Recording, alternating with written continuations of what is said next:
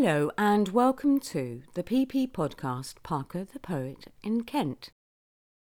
We can look to the past or we can rise to the challenge every day and make people smile with a word of encouragement, inspiration, or keep our emotions locked away in our hearts, minds, bodies, and souls. I know many might be saying, Oh, that's easy to say. Can I relate to your story? Well, one topic that has circled social media and TV is a story about Prince Harry. So I think it only fitting to share a poem which I wrote called The Lights of London. As we have seen how the memory of his mum and her strength to raise her boys like so many others around the world. We take it for granted, the act of self sacrifice, which is the greatest expression of love. Poem The Lights of London. She knocked and knocked. She walked and walked. Winter was still in the air.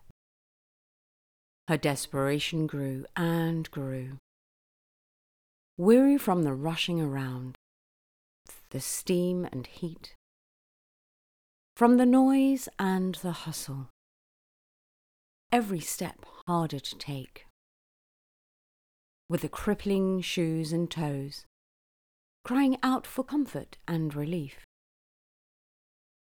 Did you meet her? Did you know her? Did you love her?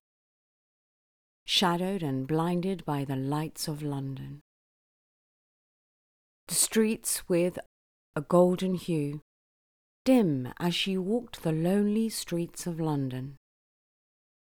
Trees lined the roads, not a murmur was heard. The trees stood tall, bare, reaching to the sky. I'm sorry, I'm sorry, I'm sorry, were the answers. No, no, no again and again, the words that she heard. No music, no melody, no end to her suffering and pain. The tears rolled down her cheeks. Her hands covered her eyes, as the only sound to be heard was the drip, drop, drip, as her baby cried Mama, Mama, Mama, where are you? Fifty steps, fifty moments, fifty years. The love of a mother is never ending and everlasting. So are all of the people involved in sharing loving thoughts, words, and actions which each child will remember. Rise to the challenge as we look forward to lifting lockdown, opening businesses, schools, so each one can embrace the day with a spirit of enthusiasm. As people receive their jabs to keep them safe and well.